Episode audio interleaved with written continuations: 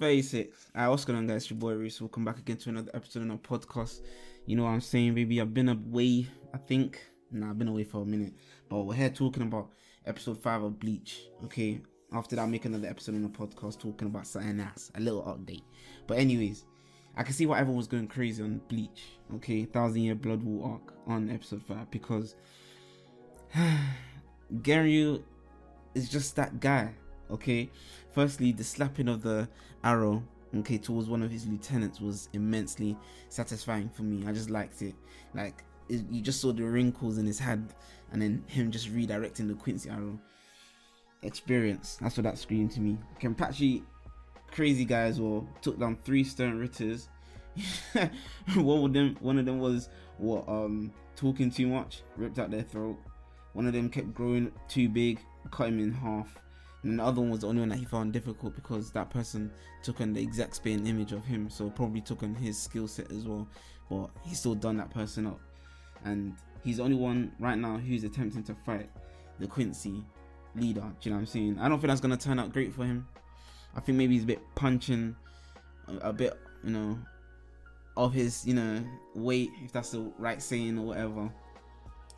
But this episode was good, man. There was so much things going on. Ichigo's still stuck in that freaking ball, and he's screaming out help from his Getsuga, and you can hear everyone dying, and that's a shame. But you know, it, it goes like that. You gotta hold the main character practically in the beginning doing nothing. Don't know why they always do this, but hey, I'm here for it.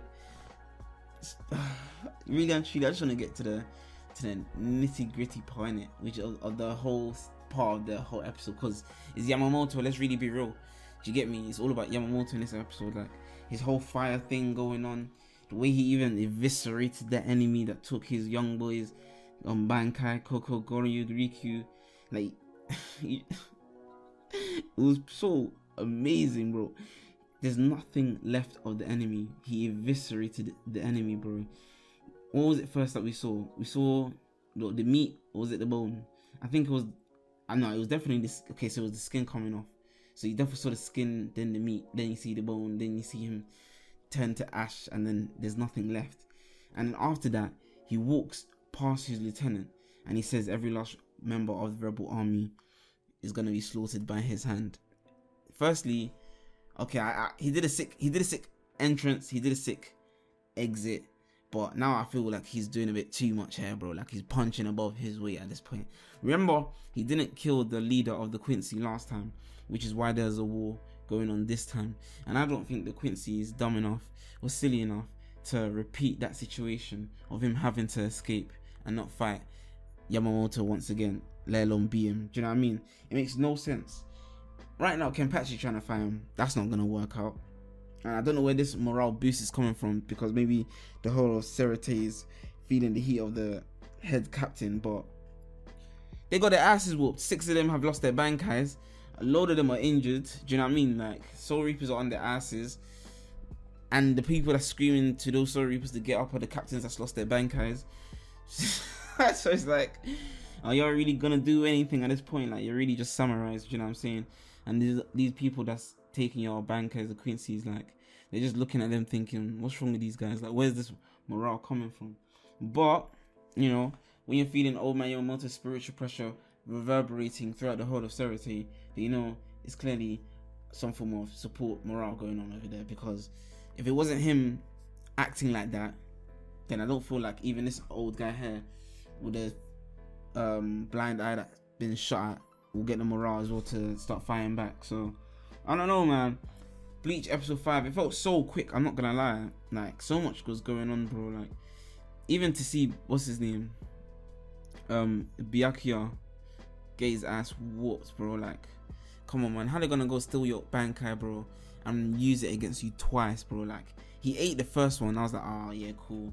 Then he ate another one, and I was like, oh my lord, like you can't be doing that to him, bro. And then they left him slapped, taped, tapered on the wall like densed. And I even think I, used, I saw an arm missing from him, bro. So right now he is down bad.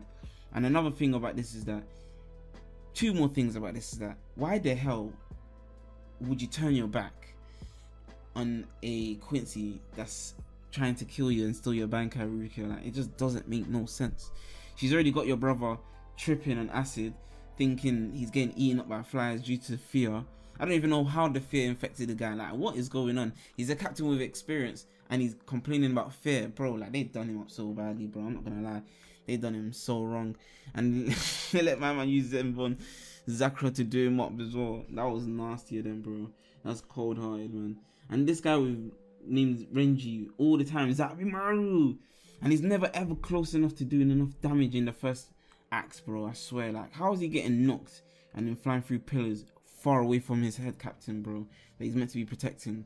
Come on, man. That's embarrassing, dude. Had man sitting in the wall, pasted out, bro. Nah, man. That's tiring, bro. At that point, do you just resign and say, yo, man, I'm tired, bro? Like, that guy doesn't even look like he's past maybe like 500. If, you know, I'm thinking like, like maybe like Look how old Gary is. Like Gary's probably like ten thousand years old. you know what I mean? So Soul Reaper's leader for a long time, bro. But that's kind of sick, anyways, man. Episode five was lit. I actually enjoyed it. Kenpachi's the most cheekiest bastard alive. I love his whole attitude and demeanor. You know that guy's a cold character. Come on, man. Um, Ichigo.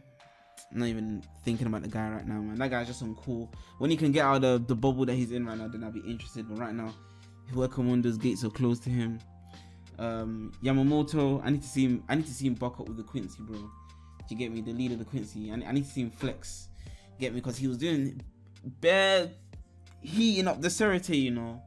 It's not a joke. All right then. Say no more. Anyways, it's me, your boy Roos. Get me. Make sure to like um, the podcast episode, the video, whatever this is, put on whatever platform. And at the same time, I'm gonna start snapping you guys with updates as well. You know, being consistent. I'm gonna tell you why in the next episode, anyways. But yeah, just stay tuned. I'm out. Have a good day, guys. Peace.